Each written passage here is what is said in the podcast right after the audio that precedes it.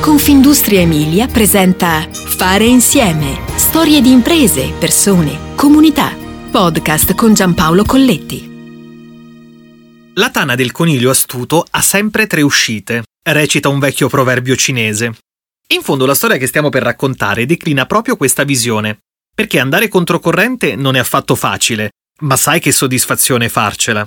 Ecco, la storia imprenditoriale di Remo Norelli, genio italico e fondatore di quello che in oltre 40 anni di vita è diventato un colosso mondiale negli impianti di sabbiatura industriale, pallinatura e shot pinning, racchiude questo andare controcorrente. Provare, riprovare, anche sbagliare, ma alla fine farcela per davvero.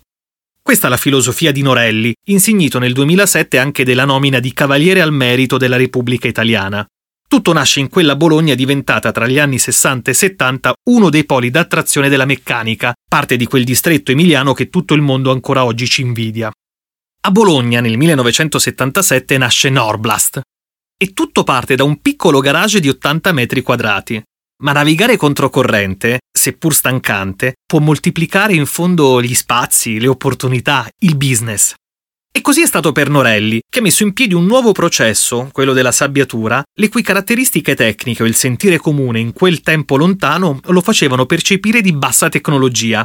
All'epoca si pensava che sabbiando si sarebbero rovinate pareti o carrozzerie, e invece il tempo ha dimostrato che così non era. Per me tutto è partito dall'esperienza maturata nel settore delle macchine utensili ad asportazione di trucciolo. In quei tempi era quanto di più tecnologico ci fosse sul mercato, ma ragionando ho riscontrato un vuoto nel campo della finitura superficiale ed in particolare nell'area degli stampi. Da qui sono partito creando la prima macchina di piccole dimensioni finalizzata alla finitura e alla manutenzione degli stampi per le suole da scarpe.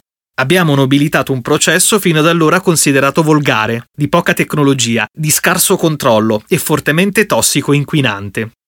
Abbiamo abbandonato il redditizio settore delle macchine utensili per dedicarci alla sola produzione e commercializzazione delle nostre pallinatrici, dice Remo Norelli, fondatore di Norblast, azienda di famiglia che vede già in campo la seconda generazione con Francesco e Stefano Norelli, impegnati precisamente nell'organizzazione aziendale e in quella commerciale. Guai però a pensare che tutto si sarebbe svolto a Bologna. Da lì a breve il viaggio imprenditoriale di Norelli avrebbe percorso l'Italia e poi l'estero, macinando chilometri, speranze, progetti. Quanti bei ricordi di quei periodi in cui con un camioncino e una pallinatrice dimostrativa a bordo battevo la provincia di Ancona. All'epoca c'era una grande concentrazione di produttori di suole in gomma, quanti chilometri e quante macchine vendute.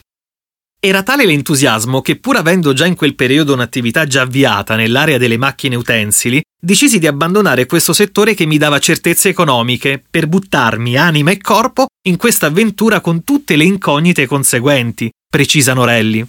Non si sbagliava e anche il tempo gli avrebbe dato ragione. Oggi il gruppo Norblast conta 75 dipendenti per un fatturato che supera i 13 milioni di euro e per un 25% realizzato nei mercati esteri. Ma ciò che fa la differenza è l'alleanza con le realtà universitarie. Tra le collaborazioni spiccano quelle col Politecnico e con l'Università di Milano, Trento, Bologna, Ferrara, Pisa. Nel 1989 arrivano i primi impianti automatici legati al settore della moda per la sabbiatura dei jeans, poi l'anno dopo quelli per il settore ceramico, con lo scavo decorativo delle mattonelle in grace ceramico. E ancora alla fine degli anni Ottanta le prime lavorazioni per l'incremento di resistenza a fatica dei metalli. Ma è la ricerca a segnare la crescita. Nel 1990, in fondo ancora una volta come pionieri, in Norblast si scommette sui contratti di apprendistato con l'Università di Bologna. L'azienda in quel periodo era composta da 12 persone ed assumere un ricercatore con i relativi costi era una scelta coraggiosa. Poi nel 1995 nasce il reparto di ricerca e sviluppo, un centro prove dove viene tutto attrezzato con un'area specifica con diversi impianti da mettere a disposizione dei clienti, perché noi offriamo soluzioni e non macchine, ripete come un mantra Norelli. L'importanza che il gruppo dà alla ricerca si legge nel bilancio, oltre il 5% del fatturato per provare a disegnare le soluzioni del domani. Oggi il colosso spazia dall'automotive al settore aeronautico, dall'alimentare al farmaceutico e al biomedicale, fino ad arrivare all'olio and gas e all'industria dei compositi e fonderia. Negli ultimi anni il mercato ha visto una crescita nel settore dell'additive manufacturing e delle soluzioni legate all'industria 4.0. La connettività oggi fa la differenza. L'impianto in tempi rapidi in maniera semplice ed intuitiva si connette ai sistemi informatici aziendali e integra i flussi produttivi già presenti grazie ad un team di softwareisti che ascolta e analizza le specifiche richieste e customizza le soluzioni su misura, dice Norelli. Il futuro guarda alla riduzione dei costi energetici e di gestione e alla salvaguardia ambientale. Gli impianti di pallinatura e sabbiatura, per loro natura, sono da considerarsi energivori, dovendo utilizzare per il loro impiego aria compressa in notevole quantità.